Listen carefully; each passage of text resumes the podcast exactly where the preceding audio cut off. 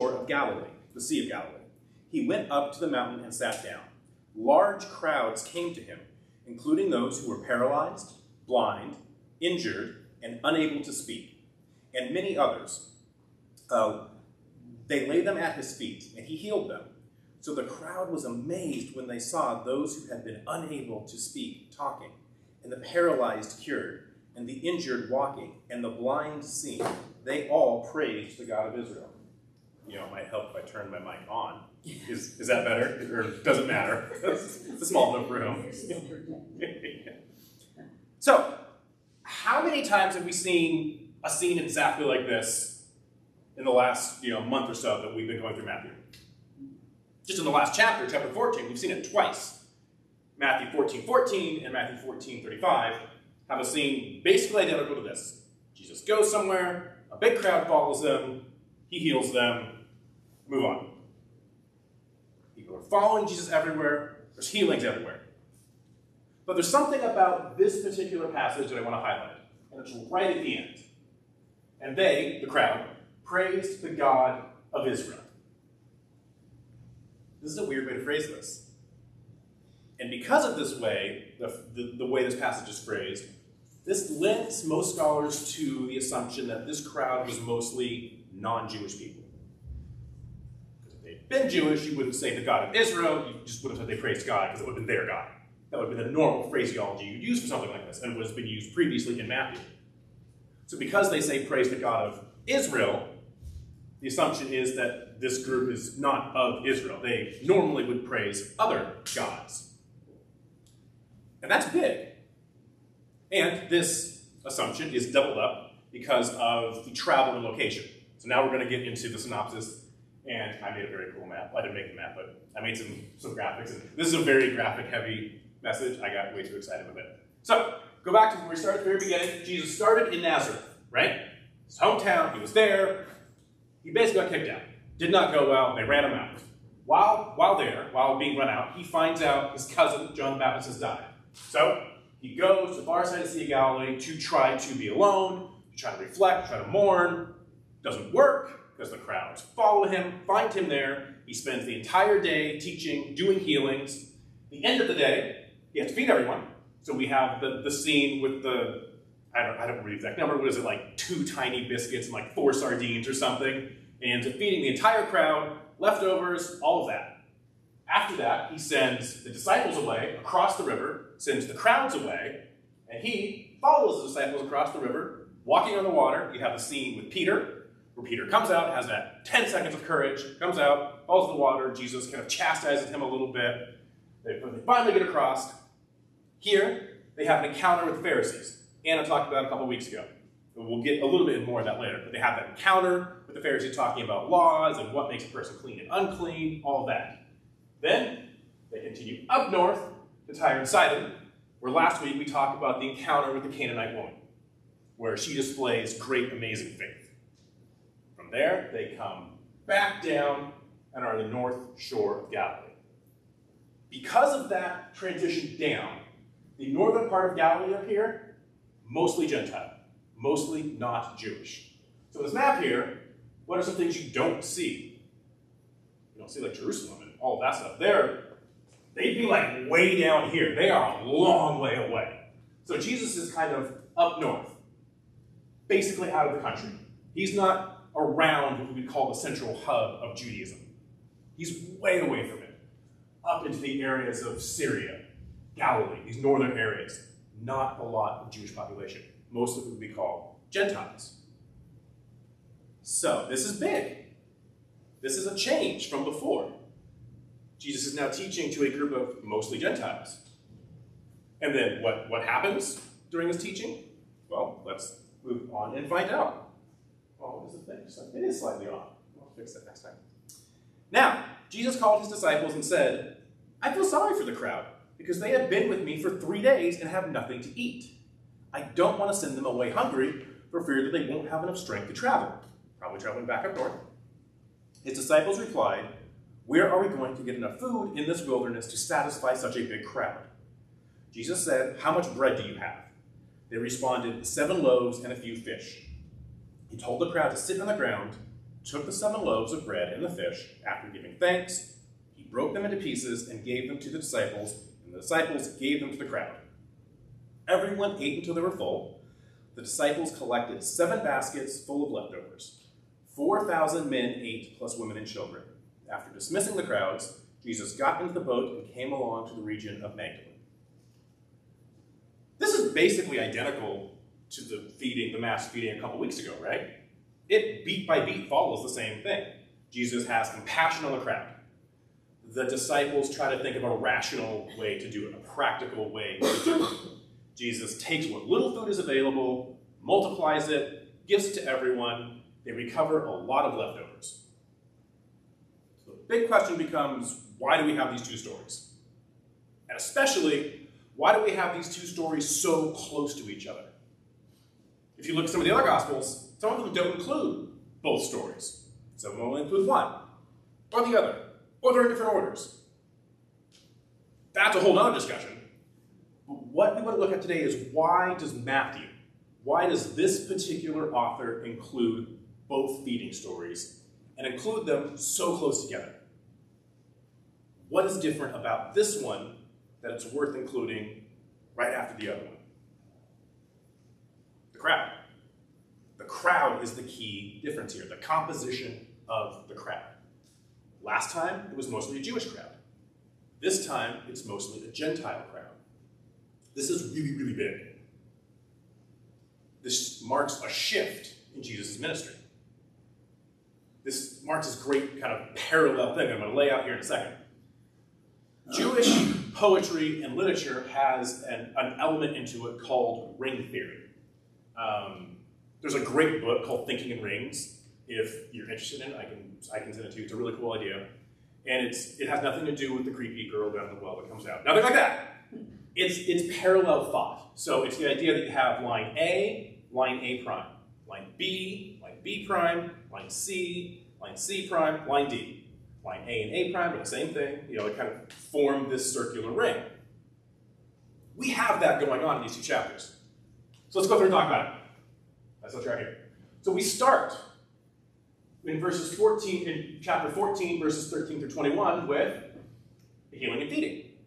This is the first healing and feeding we have that is of the Jewish audience. This is the one where Jesus was trying to get away, trying to be alone, crowds followed him, healing, feeding. Next, we have an example of faith. This is Jesus and Peter. Jesus is walking on the water, Peter comes out, has that 10 seconds of courage where he jumps out and then loses faith. And Jesus kind of yells at Peter a little bit of, how can you have such little faith? So we have a story highlighting the faith of someone. Then we have his encounter with the Pharisees, beginning of 15. Here, Jesus discusses the idea of cleanliness versus uncleanliness. That it is not necessarily defined by circumstance, but by our hearts. It's our hearts that make us clean or unclean. And, and, and, and we'll get back to this, because as you'll see, this is going to be the key point of this entire ring, is this, this encounter with the Pharisees. Moving forward, we have another encounter, an example of faith. Jesus with the Canaanite woman. This example, Jesus praises her faith and talks about how she has great faith compared to Peter, who Jesus chastised for a lack of faith. And then we end up down here with a second example of healing and feeding, this time with a Gentile crowd. So you can see the top part of our arc here is Jesus encounters with a Jewish audience. The first healing and feeding, Jewish audience. Peter, disciples, Jewish audience. Then we have this encounter with Pharisees, and we repeat everything that happened down here with the Gentile audience. The Canaanite woman, Gentile crowd. So, why did I make this chart? What, why? What is going on here? This is an incredibly tangible way of driving the idea home that Jesus' message is for everyone. Remember, because we jump back to chapter 10, Jesus says, you know, don't go to, to, to the Canaanites, stay here, stay to the lost flock of Israel. That's what we're called to. We see that shift happening here. This is a very practical way of seeing, oh, it's not what, it's not just collected for just the Jewish audience. It's for everyone. Jesus' message is for everyone. And it's this encounter with the Pharisees that really highlights that. Because one of the main things that gets talked about there is it's not what goes into your mouth that makes you unclean, it's what comes out. The idea being, it's your heart that makes you unclean, not your personage, not what you eat, not where you are. It's your heart. Highlighting this idea that the bread of life is for everyone. It's not just for the lost flock of Israel. The bread of life is for everyone, and not just crumbs that fall from the master's table, as the Canaanite woman talked about. This is the bread of life directly given by Jesus, intended for each person that's hearing it, intended for the Gentile audience. This is Jesus directly giving the bread of life. So, what, what does that mean? Think about that. Salvation is for everyone and anyone. It's not excluded based on your personage, race, location, action, anything like that. And that flies in the face of the religious establishment at the time. The Sadducees, the Pharisees, even the Essenes, the main power groups. That is not what they want to hear. And as we'll see, honestly, in the very next section, that kind of comes to a head. The establishment takes notice of what Jesus is doing, extending God's grace to everyone. They don't like that. So, what does this mean for us? For us here today? Well, I think there's two kind of takeaways from this. For us on the receiving end, it means no matter what we have done, God loves us. And God is offering forgiveness. This means that any one of us, any person, can receive the gift of salvation. Not just those raised in a church, not just those with an amazingly powerful conversion story, not just someone who can quote tons of scripture or someone who has lived a holy life. It's for us who lie and cheat, steal, and sin. It's for all of us. There is nothing you can do to make yourself so bad, so whatever in the eyes of God. You are not worthy of His forgiveness. You are not worthy of His grace. So that's the receiving end. What about the other side of it. We as Christians, Christian literally means little Christ, we're called to emulate Christ. So, how can we emulate Christ in this aspect?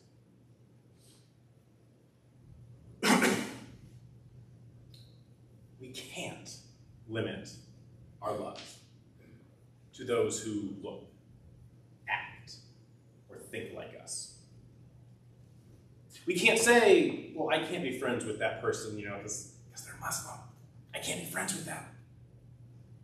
We can't say, you know, I don't really think we should partner with this organization because they're not Christian based. They're not based out of a church. I don't think we should partner with them. We can't say, well, that person should have really thought about that before they did whatever that got them in the situation. If we jump in and help them, we'll only be harboring, we'll only be fostering the same attitude for next time. We can't say that. Jesus' message landed the most with people who were unlike him.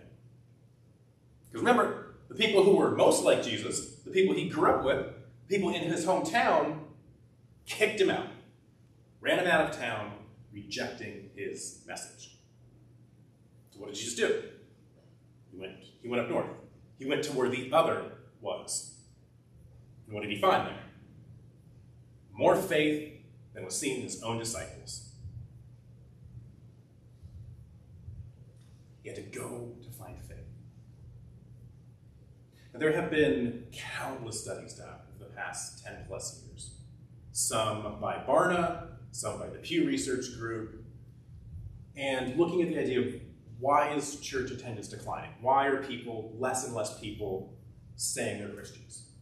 We've talked about this before, so can you guess what the number one answer almost always is? It's us. Christians are the number one reason people don't want to come to church. Because they see us as judgmental. They see us as insular. They see us as we're better than you. Our help isn't for you. I've personally seen this play out here in Bonham. If you recall, you know, it's Thanksgiving time again, so we're not quite, but getting close, as weird as it sounds. So we're going to have, you know, another round of families, hopefully, that we're going to try to sponsor for Thanksgiving dinner. We did this last year. One of the families go drop off food it was a Sikh family. And they were dumbfounded that a Christian church would provide food. It took a lot of convincing for them to believe I was a Christian pastor bringing food to them. Because they're like, that's not what you do. You take care of Christians. Why would you help us? That hasn't been our experience. Our experience has been being shut down by Christians, being belittled by Christians. That's what most people think of us. That's what most people think Christians are. So, how do we change that? How do we change that? And we have to change that. We can't sit back and say, well, that, that will eventually change and then we'll, we'll figure out how to jump in. If it's going to change, it has to be with us. So, how do we love someone differently this week? How do we love someone different than us this week? Is it a conversation? Is it coffee? Is it listening? Honestly, listening is one of the most powerful things we can do. Hearing the stories of other people, hearing what people have gone through, just being an ear for even what the church or Christians have done to people. That's the majority of my conversations. They start with when they find out I'm a pastor. Well, let me tell you what the church has done to me. And it's not sitting there defending, it's just listening. Being open to hearing people's stories. Starting to build friendships. Starting to build relationships. To the point that you could answer this question honestly. Someone in the Murphy family needed help. Of course, we would rally help, right? Can we say the same thing for a complete stranger? Someone we might not even like. Could we say we would rally the same way? Should be able to say that. That's our goal to work toward being able to say that. We have to change the perception of who Christians are. Because Christians should be little Christ, right? Should be emulating Christ in every way. And the perception and the history of what we've done is not doing that. This is something that's going to be hard. But it's something that is 100% in following the footsteps of Christ. It's something that Jesus 100% did. It's something we have to do as well. It's something we're called to do as well. We want to open the table to everyone. We can't try to strict, restrict who comes to the table. Remember last week, the disciples tried to do that. Try to tell the Canaanite woman, no, this table's not for you. Jesus didn't them.